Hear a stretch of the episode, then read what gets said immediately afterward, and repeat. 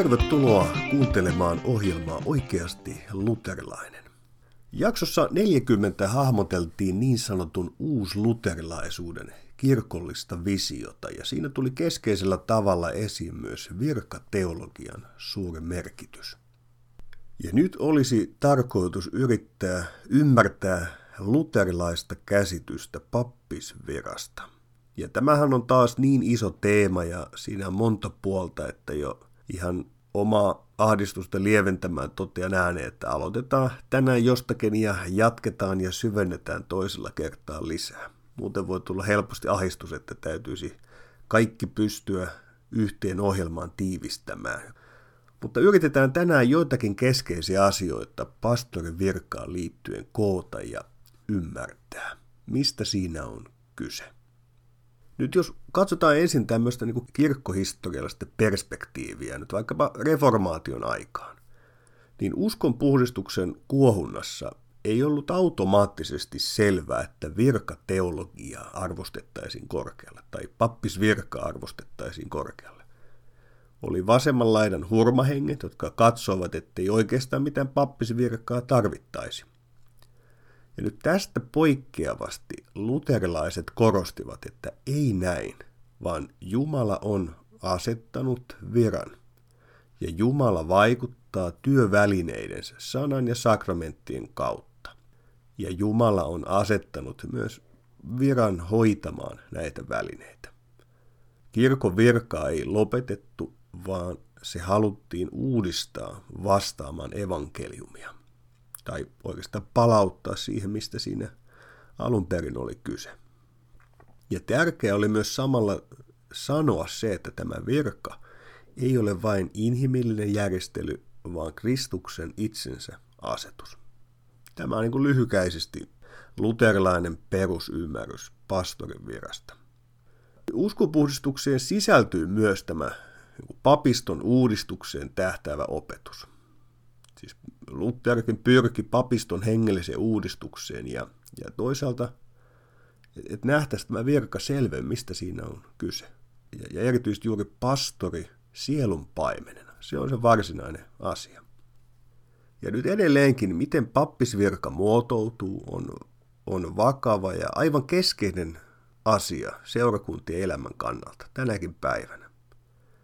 Siis vaikkei seurakunta ole ihmisen varassa, niin kysymys siitä, kuinka toimitaan, millaiseen pastorin virkaan tähdätään ylipäänsä koulutuksessa ja miten toimitaan. Siis nämä on aivan ytimessä. Ja tämä korostuu yksi pappisissa seurakunnissa. Siis joissakin isommissa seurakunnissa, jossa on enemmän pastoreita, voidaan ehkä ajatella, että toisen vahvuudet on saarnaamisessa ja joku paremmin palvelee vaikkapa toimituksissa tai sielunhoidossa. Mutta yksi pappisissa seurakunnissa täytyy olla aika lailla oikeastaan niin kuin melkoinen moniottelija. Täytyy pystyä opettamaan, saarnaamaan, kohtaamaan ihmisiä ja, ja kehittämään monipuolisesti seurakunnan erilaista elämää. Ja samalla kaikki me olemme monessa yksipuoliset. Haaste on siis iso.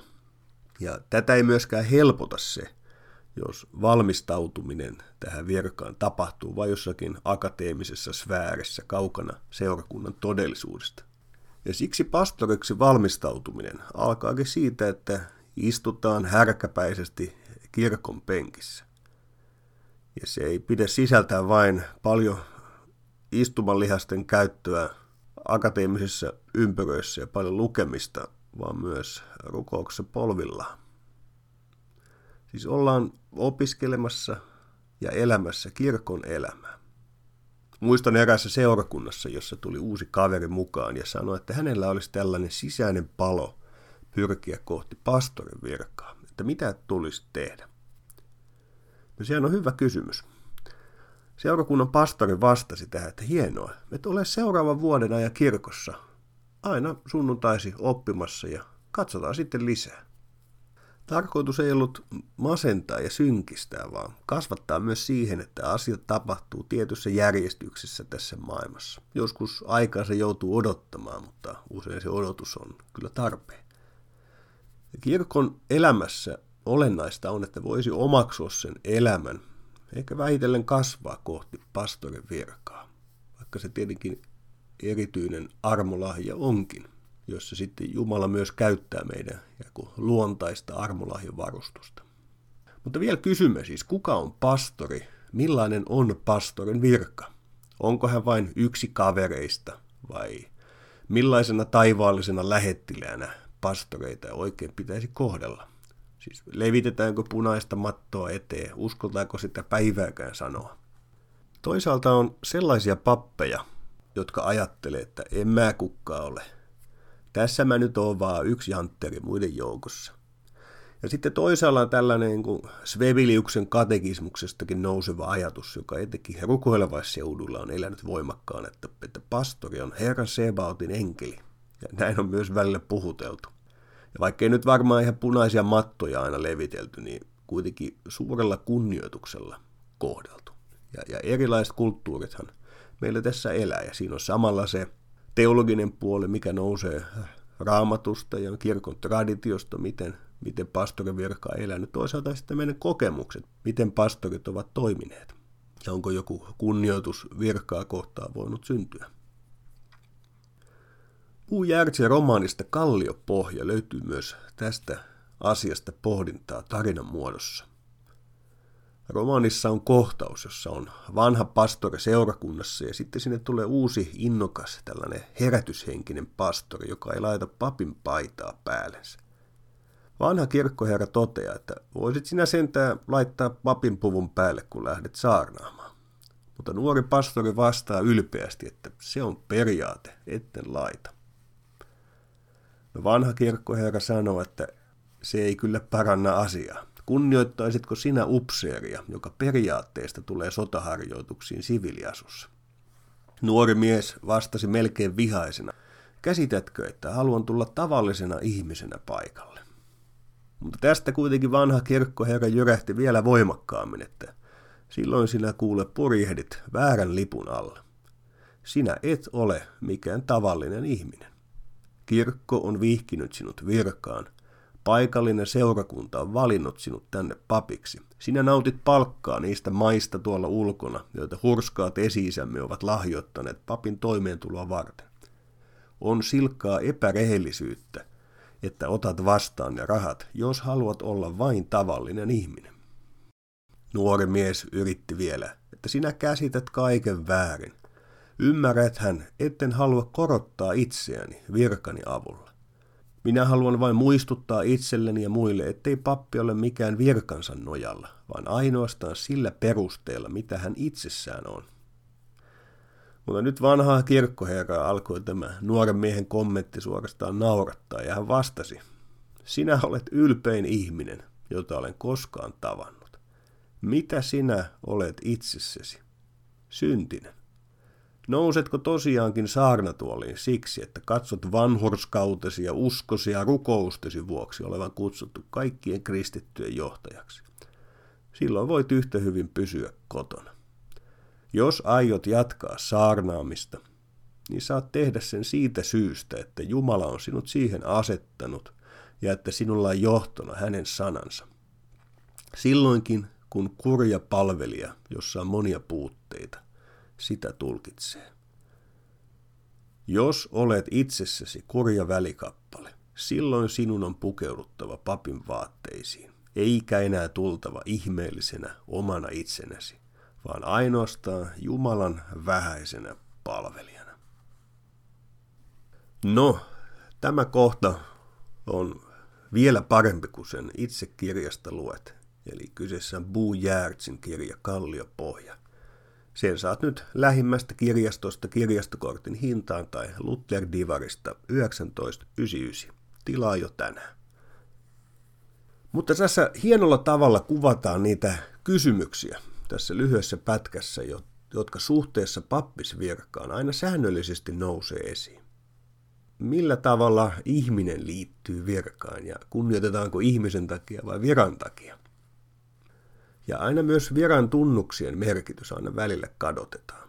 Siis se, mikä haluaa häivyttää ihmistä ja korostaa Kristuksen asetusta, tulkitaankin joskus ihmisen korottamiseksi. Ja tietysti ihminen on suuressa tehtävässä ja luotuisuuden lahjat ja oma persoona ovat myös palvelemassa virkaa, mutta kunnioitus kohdistuu varsinaisesti virkaan. Ihminen ei omilla kyvyillään voi tulla pastoriksi, eikä se ole kenenkään oikeus, jonkinlainen yleinen ihmisoikeus, vaan se on Kristuksen asetus, johon hän kirkkonsa välityksellä kutsuu ja asettaa. Ehkä tietynlaisessa hengellisyydessä papin viran ulkoiset tunnukset heijastelevat jotenkin tämmöistä niin hengellistä muotomenoa, ja elävä hengellisyys taas sitten vierastaisi niitä. Mutta valitettavasti tässä sinänsä tietyistä historian tilanteista, joskus ymmärrettävässä ajatuksessa, tehdään kuitenkin karhun palvelus Jeesuksen asettamalle viralle. Siis liturgisista vaatteista joskus ajatellaan, että ne korottavat ihmistä, mutta niiden tarkoitus on häivyttää ihmistä, persona, korostaa Kristuksen asetusta. Ne tekevät selväksi, että ei ole tässä nyt henkilö yksityishenkilönä, vaan hän toimii Kristuksen sijassa. Mutta tässäkin jo avautuu monta erilaista teemaa. Puhutaan papin viran ulkonaisista tuntomerkeistä.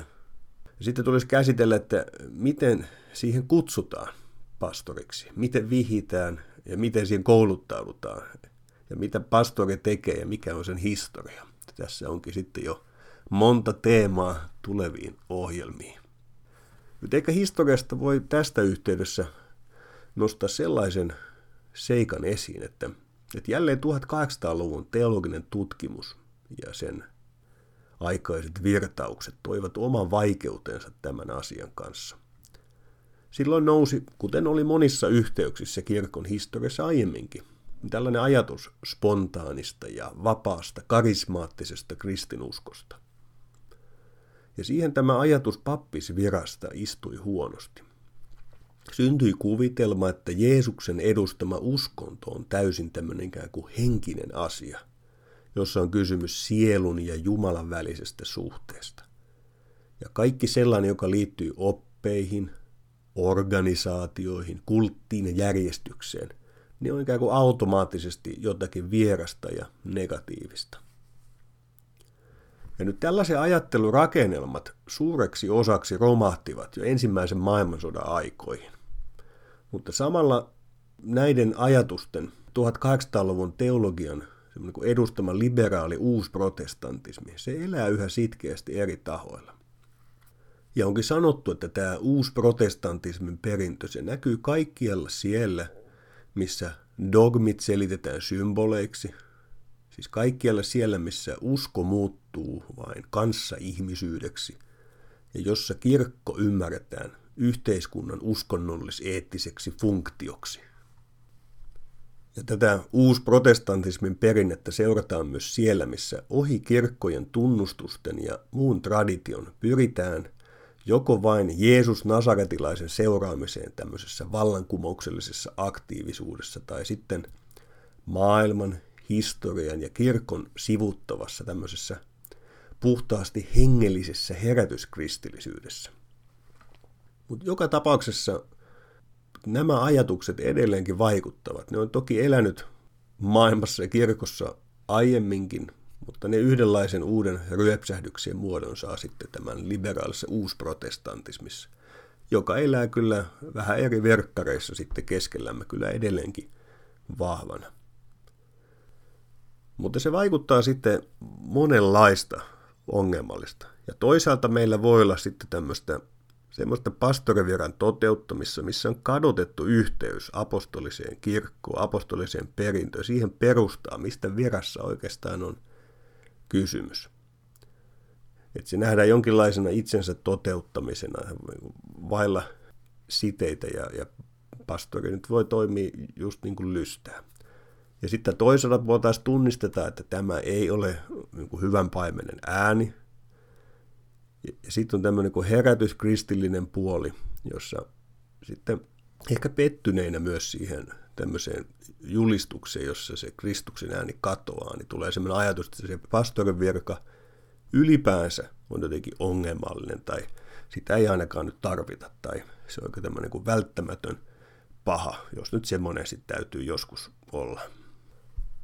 Tai vähintäänkin niin, että vaikka ymmärrettäisiin se merkitys, niin se käsitetään pohjimmiltaan kuitenkin tällaisena inhimillisenä järjestyksenä. Että nyt täytyy vaan nyt jonkun hoitaa näitä asioita, mutta ei hahmoteta, että se on Herra Jeesuksen asettama, hänen asettamansa virka, hänen asettamansa asia. Mutta kokonaisuudessa moni asia liittyy siihen, että miten me ymmärrämme kristinuskon inkarnatorisuuden, miten se on kiinni konkreettisessa elämässä ja sen asioissa. Ja me palaamme yhä uudestaan näihin konkreettisiin välineisiin, jotka Jumala on asettanut, ja samalla myös konkreettiseen virkaan, jonka Jumala on asettanut sana- ja sakramentteja hoitamaan. Nyt lyhykäisyydessä luterilainen kirkko opettaa, että Jeesus on asettanut pastorin viran kutsuessaan apostolit. Hän perusti erityisen viran. Ja tämän viran asetuskohtina voidaan nähdä myös sakramenttien asettamisen kohdat, jossa on paikalla juuri ne yksitoista. Sitten apostolit valitsivat, sitten piispat seurakuntia laskivat kätensä heidän päälleen. Ja, ja Paavali antaa tehtäväksi Tiituskirjeessä, minä jätin sinut Kreettaan sitä varten, että järjestäisit, mitä vielä jäi järjestämättä, ja että asettaisit, niin kuin minä sinulle määräsin, joka kaupunkiin vanhimmat, jos missä olisi joku nuhteeton yhden vaimon mies. Yksinkertaisuudessa tässä se on kuvattu. Jeesus kutsui apostolit. Apostolit antaa eteenpäin tehtäväksi asettaa nämä vanhimmat jokaisen seurakuntaan. Se ei ollut semmoinen, että no, tämä voi olla näin tai olla olematta, vaan se oli määräys. Näin tuli olla. Seurakunnassa tulee olla pastori. Nyt vanhimmilla tarkoitetaan Uuden testamentin kirjeessä pastoreita.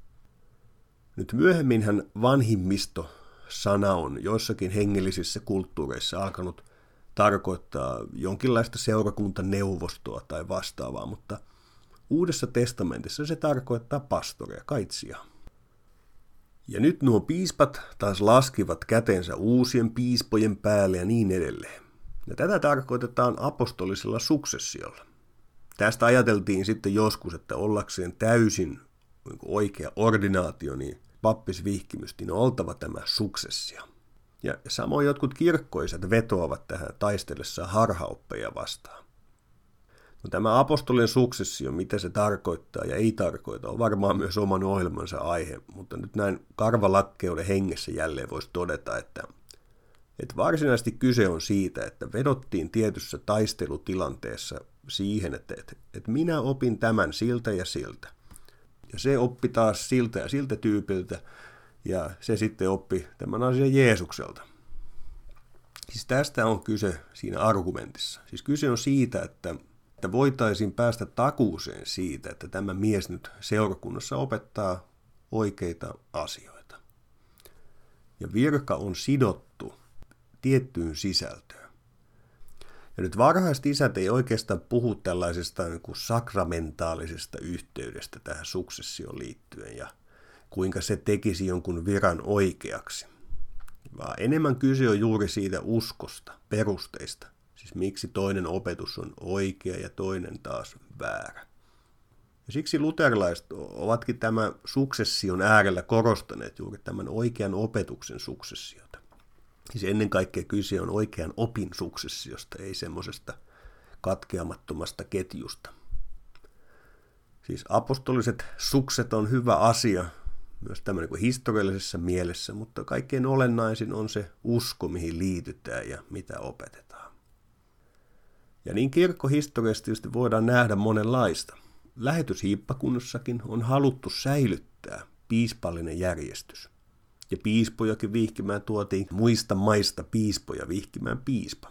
Tätä on syytä vaalia ja kunnioittaa, mutta sitä ei tarvitse nähdä siten, että jos joku nyt osoittaisi, että hei, että tuossa jossakin kohdassa on ollut joku katkos piispan vihkimysten suhteen, niin kaikki olisi turmiossa ja tärveltynyt. Siis sellaisena seikkana ei pyhät kirjoitukset anna meille tätä suksessiota, eikä kyllä varhainen kirkkokaan näin yksinkertaisessa muodossa. Ja viran suhteen onkin oma kysymyksensä juuri, että miten nähdään ero erilaisten tehtävien välillä, siis vaikkapa nyt piispan ja pastorin. Siis viittaamassani Tiituksen kirjan kohdassa voi kyllä siitäkin ajatella, että oikeastaan Tiituksella on jonkinlainen rooli eräänlaisena piispana. Hän oli ollut apostolin opetuksessa ja vaikuttaa, että on enemmän valtaa ja vastuuta kuin normaalilla seurakunnan opettajilla järjestää siellä kirkon asioita. Nyt kuitenkin esimerkiksi kirkkoisa Hieronyymos toteaa, että, että varhain oli eri nimityksiä, mutta oikeastaan tarkoitettiin samaa seurakunnan kaitsijan virkaa. Ja nyt luterilaiset ovatkin toimineet tämän varhaiskirkollisen käytännön perusteella, että piispan ja pastorin viran ero on Jumalan hyvä kirkkoon synnyttämä järjestys, mutta kuitenkin pohjimmiltaan inhimillisen järjestyksen asia, joka ei ole jumalallisesti välttämättömäksi asetettu. Siis mitä siis tarkoittaa, kun meillä nykypäivänä on piispa ja pastori? Siis heidän virkansa on sama. Oikeus vihkiä virkaan, joka sinänsä on hyvä järjestys, on myöhemmin syntynyt ero. Siis säädettiin, että on yksi piispa vastaa tietystä alueesta ja vihkisi viranhaltijat useisiin seurakuntiin. Nyt näinhän lähetyshiippakunnassakin toimitaan. Piispa vihkii. Mutta koska piispan ja pastorin virat eivät ole erilaisia jumalallisen järjestyksen mukaan, niin kyllä sinänsä vaikkapa seurakunnan pastorin toimittama vihkimys olisi pätevä teologisesti. Eli tämä tietyille kirkkokunnille on isompi asia, mutta niin kuin viittasin, niin me löydämme vaikka tämän hieronymuksen toteamuksen, että miten sitä on varhaisessa kirkossa myös usein katsottu, että virka on sama, vaikka sitten tehtävät ja vastuut tietyssä kirkollisessa tilanteessa voivat vaihdella. Jeesus käskee edelleenkin rukoilemaan työmiehiä elon pellolle. Jumala on perustanut pastorin viran, jotta olisi evankeliumin ääni meidän ulkopuolellamme. Meidän tarvitsee kuulla se. Siis ahdistuksissa ei ole sen huonompaa evankeliumin julistajaa kuin sinun sydämesi. Ja siksi veljen tai sisaren sanassa asuva Kristus on aina vahvempi kuin omassa sydämessä asuva Kristus, kun ahdistukset oikein koettelee. Luterilaisessa maailmassa meillä on joskus myös se riski, että me luomme Lutherin virkatekstejä vähän väärin omasta kontekstistamme, jos emme tunne sitä keskustelua. Ja jos luetaan erityisesti varhaisen Lutherin tekstejä, niin siellä hän, miten sen sanoisi, tykittelee monenlaista. Ja nähdäkseni se yksi keskeinen kritiikki on se, että, että hän vastustaa tällaista erityistä voimaa, joka olisi annettu pappisviralle. Hän katsoo, että kun Jumala antaa sakramentit, niin hän antaa ne kirkolle. Ja tehtävä hoitaa näitä sakramentteja annetaan kyllä pappisviralle.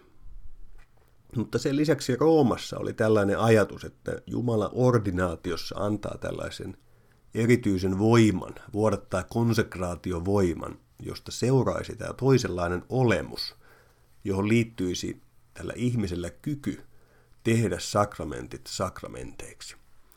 Ja tätä Luther vastustaa. Hän ei vastusta sitä, että pappisvirka hoitaisi sakramentteja, niin kuin se jotenkin joskus väärin luetaan. Siis tämä on se asia, kun luetaan Lutherin tekstejä, ja varmaan niissäkin on monenlaista kehitystä vuosien varrella. Ja esim. juuri ne varhaisemmat tekstit on tiukempaa tykitystä näissä. Mutta kun luetaan siitä ajatuksesta, että tarvitaanko mitään pappisvirkaa, niin sellainen ajatus, jossa ei tarvittaisi pappisvirkaa, niin se ei ole kyllä luterilainen usko, eikä edes Lutherin usko ja ajattelu. Vaan esimerkiksi Augsburgin tunnustuksessa tämä piirtyy selkeästi esiin, että, että pappisvirka – liittyy Jumalan toimintaan ja Jumalan asettamien välineiden hoitoon. Siis Jumala tekee työtään välineiden kautta ja niiden hoitamiseen asetettu pastori. Eli tässä on nähdäkseni se riski ymmärtää väärin tätä varhaista kritiikkiä. Ei Luther vastusta sitä, että, että on Jumalan asetus ja että on pappisvirka ja että Jumalan asetus – että on seurakunnan paimen ja seurakunnan isä hoitaa pyhiä välineitä. Mutta sen sijaan hän kritisoi sitä, että tälle seurakunnan isän viralle olisi luovutettu sellainen, sellainen erilainen voima ordinaatiossa, että kun kädet tulivat päälle, niin sitten kuului piispan käsistä kun voima siirtyi, ja nyt sinulla on voima. Olennaista on nähdäkseni ymmärtää, että Luther ei edustanut käsitystä, ettei tarvita pastoreita, eikä hän ajatellut, että yleisen pappeuden pohjalta seurakuntalaisten tulisi alkaa niitä hoitamaan. Tämä on selkeä väärinymmärrys. Kuitenkin voimme kysyä, meneekö hänen kritiikkinsä liian pitkälle jossakin. Kuitenkin me puhumme armolahjasta, viran armolahjasta. Ehkä siinä ei kuulunut tuollainen ääni, kun se siirtyy, mutta kuitenkin Paavali puhuu armolahjasta virkaan liittyen. No miten sen nyt sitten haluakaan määritellä? Kun asetan pyhiä sakramentteja, niin en ajattele, että nyt käytän tätä sisimmässäni olevaa konsekraatiovoimaa tai että olisi jotenkin eri olemusta seurakunnan kanssa. Tuntuisi ihan hassulta. Enkä muista, että ordinaationi hetkellä olisi kuulunut zzz, piispan käsien kautta. Toisaalta ajattelen, että kirkko on erottanut palvelemaan minut seurakunnan isän virassa ja silloin osaltani myös toteuttaa sitä asetusta, jonka Jeesus on antanut kirkolle. Varsinainen voima ei ole minussa, vaan siinä Jeesuksen asetuksessa, johon kuuluu myös sakramenttien toimittamisessa pastorin virka. Eli pastorin virka liittyy automaattisesti seurakunnan elämään. Ja kumpa se voisi julistaa sille, miten pyhät kirjoitukset haluavat meidän näkevän myös seurakunnan. Se ei ole jokin nimi rekisterissä tai uskonnollinen palveluinstituutio, vaan se on pyhien yhteys, siellä missä kristityt kokoontuvat pyhien lahjojen ääreen. Ja missä sinut myös nimeltä tunnetaan. Ja missä on seurakuntapastori, joka myös sinut voisi nimeltä tuntea. Ja siksi kun me puhumme pastorin virasta, on puhuttava myös seurakunnasta. Koska nehän tietysti automaattisesti kuuluvat yhteen. Ja siksi onkin niin, että kristitty on aina tarkoitettu elämää osana seurakuntaa, osana seurakuntaperhettä, jossa tietysti olisi myös seurakuntaperheen isä, pastori. Ja jos aikana me voimme kuitenkin elää vähän kuin irtolaisina ja käymme siellä sun täällä, ja silloin kysymykseksi nousee myös, että mihin perheeseen minä kuulen. Olen joskus yrittänyt tiivistää asian yksinkertaiseen kysymykseen, että jos et tiedä pastorisi puhelinnumeroa, niin sinulla on asiassa jokin ongelma.